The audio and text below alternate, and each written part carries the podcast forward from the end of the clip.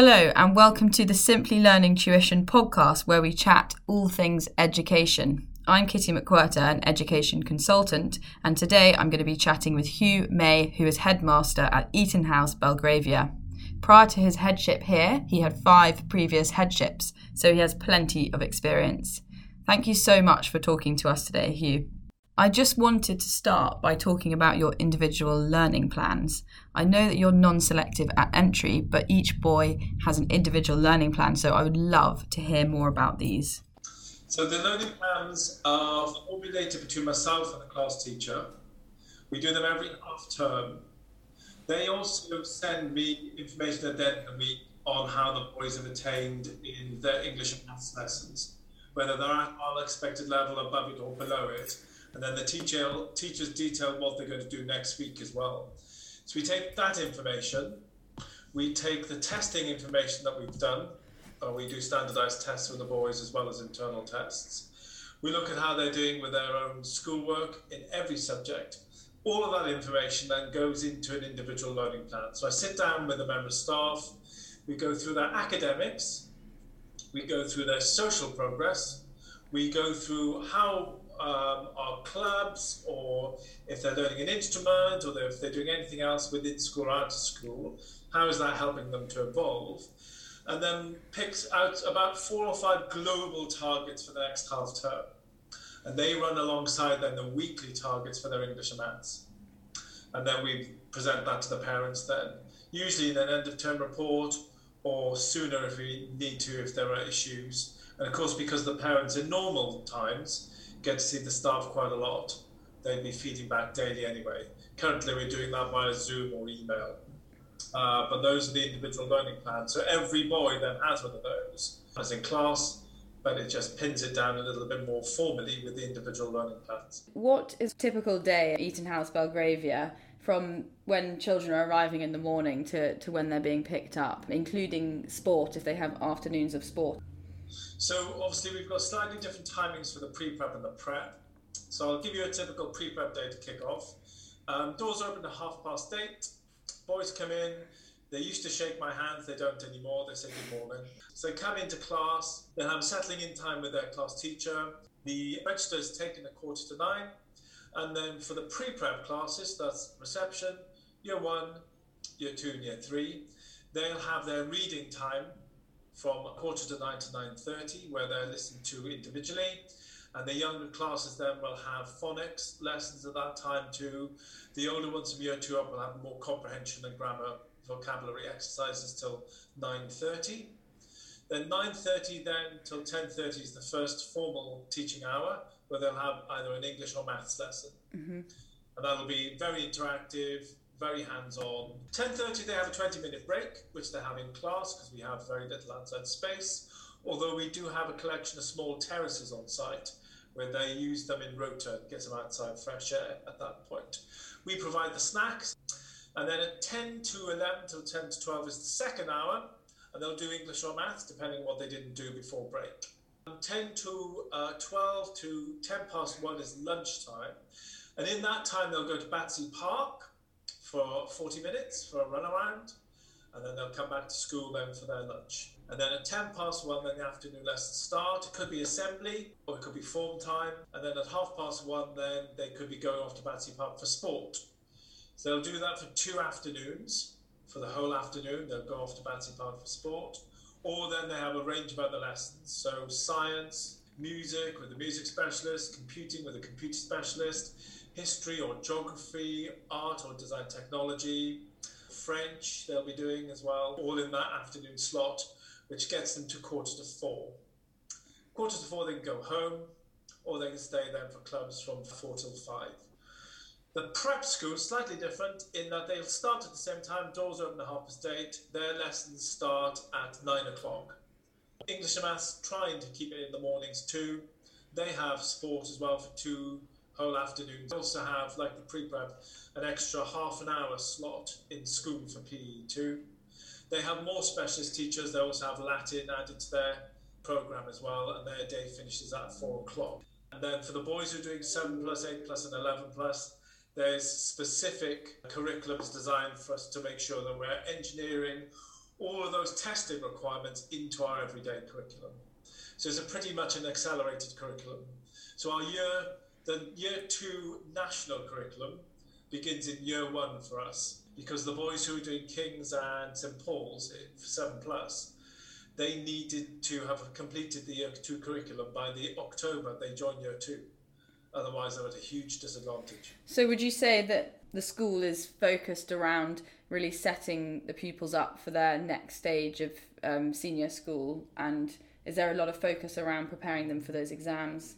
Um, it's it's integrated into what we do because you know not every boy goes for those exams, so it's got to be uh, integrated into what we do. Or by the way, you are ready to do seven plus or eight plus, and obviously eleven plus. But of course, seven plus and eight plus can be actually down to whether the boy is mature enough to do it. You know, we may have well taught them everything, but actually sitting those external exams are very tense. And if you're not mature enough to cope with that, then it's not your time to be doing them. Do you do any so, any work around preparing for interviews? Because I know increasingly yeah. schools are doing a lot more interviews as well. Yeah, we've always done that. So yes, they do that with myself.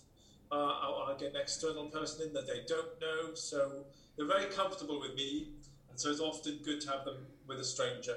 So I'll get an ex-head of the school in to run those for me as well. Fantastic. And do you have any standout clubs that are noteworthy that you think the the boys really enjoy or you want to talk about? Well, they're all really popular, but particularly popular ones are things like karate, the sports clubs, chess, the cooking club, that is extremely popular. They love that. I mean, they go home, and of course, they eat most of it before they actually eat. uh, it's all cooked fresh. Um, the uh, technology club, so we've got a design technology club. We have 3D printers here. That's a really popular one too. They sound like a great collection of clubs there.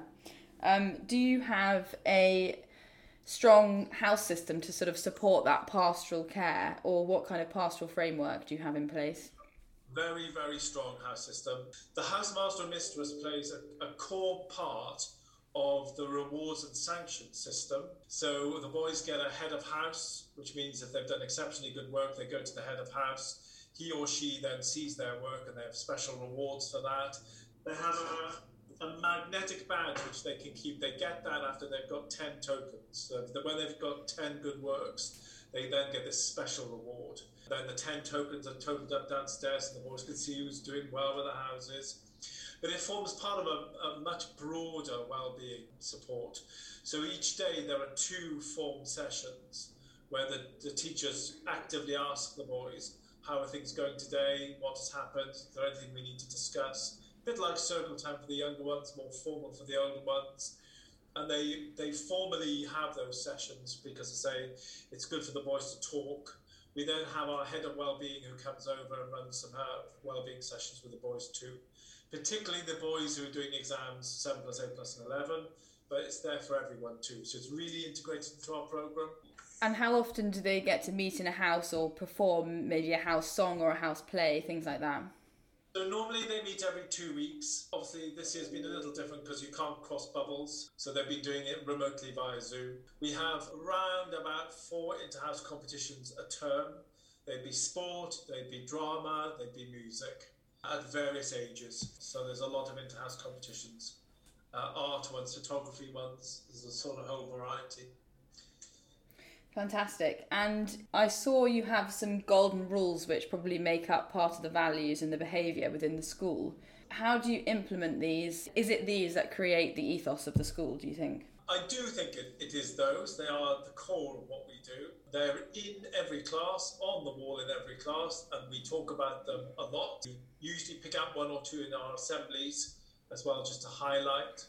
And, and staff will give uh, merit certificates in light of the golden rules. So it is at the core of what we do. And can you think of a couple of examples off the top of your head of, of some of those rules? I think one of them is the honesty one. I mean, there's something that we extol is it's so important in the boys for them to be honest and kind and considerate towards each other. It's the honesty. And if they've done something wrong, own up to it. One thing I talk to the boys about is consequences. Every choice they make has a consequence. Often it's good, 99% of the time it's good, but sometimes that consequence is not so good. But they need to understand that they made that choice and it has a consequence. And the consequences, how do we know? Made a good choice. Well, everyone's happy, rewards, merit, everyone's around you is buzzing. How do we know when it's a not a good consequence or good choice, not rewards, and everyone's not happy with you? So they need to understand that they are in control. They can't go blaming anyone else. Know, they are at that point and they can make that decision. And their friends around them, if they see they're making a bad choice, they just need to say, Are you making a good choice? And often that's enough for the boys to go, Actually, no, I don't think I am. So change your mind then, do something different. So that was also part of the, the whole golden rules, too. I think there's a really nice common theme with Eaton House schools about the pupils really looking out for each other and being in a really nurturing environment, which is such a nice theme to come out of a school, I think.